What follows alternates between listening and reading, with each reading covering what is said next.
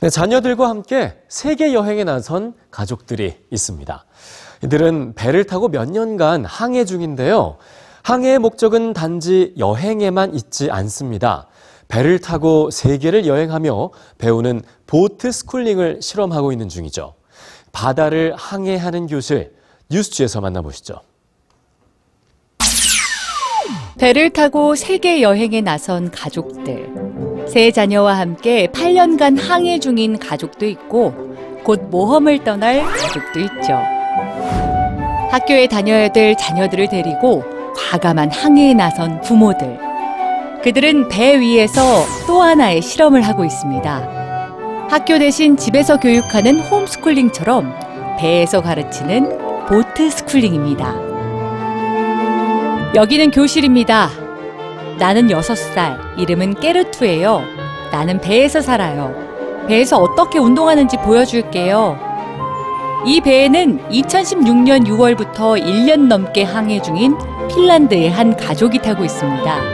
가족은 75개월 동안 75개국을 여행하며 보트 스쿨링을 할 계획을 세웠는데요. 이 공간은 학교이기도 합니다. 여기는 이제 7살, 5살, 3살인 저의 자녀들이 앞으로 6년 동안 공부할 교실이죠. boat schooling을 하기 위해선 반드시 필요한 도구가 있습니다. 바로 디지털 기기입니다. 하루 2시간 각종 학습 프로그램을 이용해 교과 과정을 체계적으로 학습합니다. 나머지는 확장된 교실, 자연 속에서 배웁니다. 바다와 새로운 나라, 그리고 매 순간 다른 풍경을 보여주는 배에서 아이들은 매일 새로운 것을 배워나갑니다. 이건 바다에서 가져온 모자반 종류예요. 작은 개도 있어요. 작은 바다예요. 땅이 아니라 바다 위에서 끊임없이 움직이는 새로운 교실을 만들어 가고 있는 부모들.